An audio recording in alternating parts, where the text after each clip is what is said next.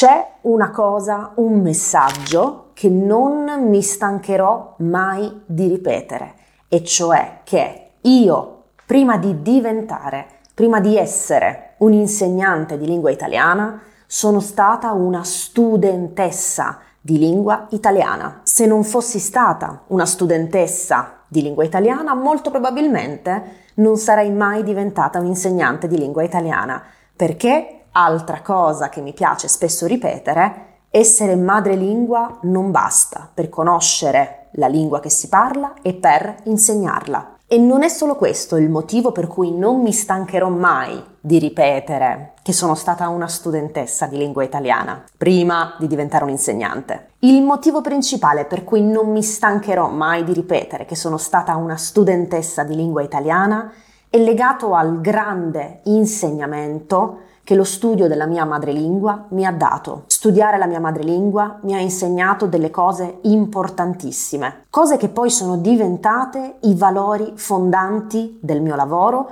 ma anche della mia vita. Per questo motivo, nell'episodio del podcast di questo mese, del mese di ottobre, voglio raccontarti che cosa mi ha insegnato lo studio della lingua italiana, della mia madrelingua, perché raccontandoti questi insegnamenti ti racconterò anche il motivo per cui insegno italiano. E per poter lavorare insieme al meglio, tu e io, per poter lavorare insieme al meglio è importante condividere gli stessi valori. La condivisione degli stessi valori è una cosa fondamentale in qualsiasi tipo di rapporto. Quindi iniziamo con questo racconto, ma dopo la sigla.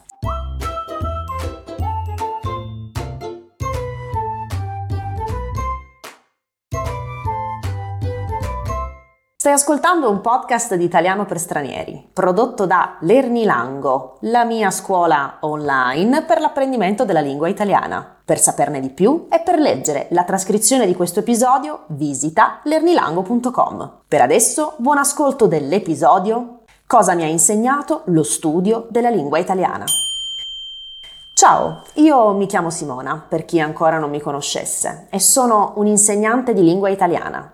Non insegno l'italiano ai principianti, insegno l'italiano a chi vuole raggiungere un livello avanzato, a chi vuole avere una vera padronanza della mia meravigliosa madrelingua. Come te, anche io sono stata una studentessa di lingua italiana. E proprio perché studiare la mia madrelingua mi ha insegnato così tanto, eccomi qui oggi a condividere con te tutti gli insegnamenti, i grandi insegnamenti che lo studio della mia lingua mi ha dato, insegnamenti che, ripeto, sono diventati la base fondante della mia intera vita. E dunque iniziamo dal primo grande insegnamento che ho ricevuto studiando la mia madrelingua. Lo studio dell'italiano mi ha insegnato ma mi ha insegnato davvero il concetto di diversità. Questa che adesso vedi sullo schermo è un'immagine dell'architettura interna della lingua italiana, con cui io sono entrata in contatto per la prima volta nell'ormai lontano, oh mio Dio, 2013, quindi circa dieci anni fa. Questo grafico dunque rappresenta l'architettura interna della lingua italiana, che come puoi vedere è molto variegata. Studiando la mia lingua ho potuto constatare che non esiste un solo tipo di italiano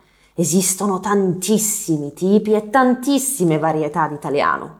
L'italiano scritto, l'italiano parlato, l'italiano parlato dalle donne, dagli uomini, dagli adolescenti, dai bambini, l'italiano parlato da chi ha studiato, da chi non ha studiato, l'italiano parlato in una determinata regione d'Italia, l'italiano parlato da chi ha come madrelingua il dialetto, l'italiano tecnico-scientifico, l'italiano degli avvocati, dei medici, l'italiano degli sms, dei social network, eccetera, eccetera, eccetera. Io sono arrivata all'università pensando che esistesse un solo italiano, che l'italiano fosse questo blocco compatto che racchiudesse tutto, unico, singolare, fermo. E invece no, non è così, perché l'italiano cambia. Ed entrando in contatto per la prima volta con il grafico che adesso riappare sullo schermo, io ho realizzato ciò. Strettamente legata a questo primo insegnamento e la seconda cosa che lo studio della mia lingua mi ha insegnato. Studiare l'italiano mi ha dato una nuova visione del concetto di regola. Nello specifico, studiando la lingua italiana, io ho capito che uno,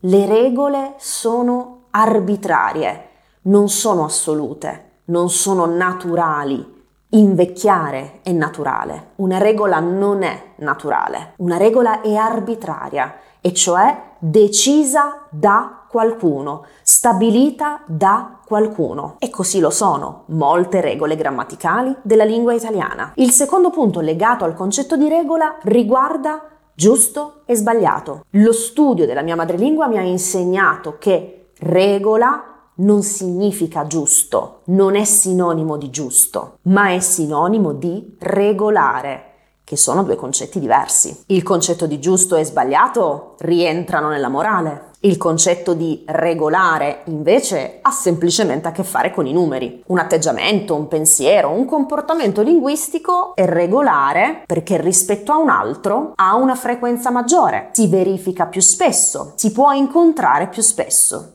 ma questo non significa che è giusto. Dunque ricapitoliamo, le regole sono arbitrarie, cioè decise da qualcuno, e regola non è sinonimo di giusto, ma è sinonimo di regolare, cioè di qualcosa che si verifica con regolarità. Terzo grande insegnamento che lo studio della mia madrelingua mi ha dato. Studiare l'italiano mi ha aiutata a decentrarmi, mi ha aiutata a capire davvero che non sono al centro del mondo. Io sono il risultato della vita che ho fatto, del contesto in cui sono cresciuta, di tutto ciò che mi ha circondata, di fattori relativi alla mia esistenza, proprio come le varietà di italiano. Ogni varietà è legata a determinati fattori, è influenzata da determinati fattori. Non solo lo stesso vale per la lingua che parlo, ma vale anche per me come persona. E studiare l'italiano mi ha aiutata a decentrarmi. Sono ciò che sono per determinati fattori e come me ci sono tanti altri che sono il risultato di altri fattori, fattori diversi dai miei, semplicemente, e non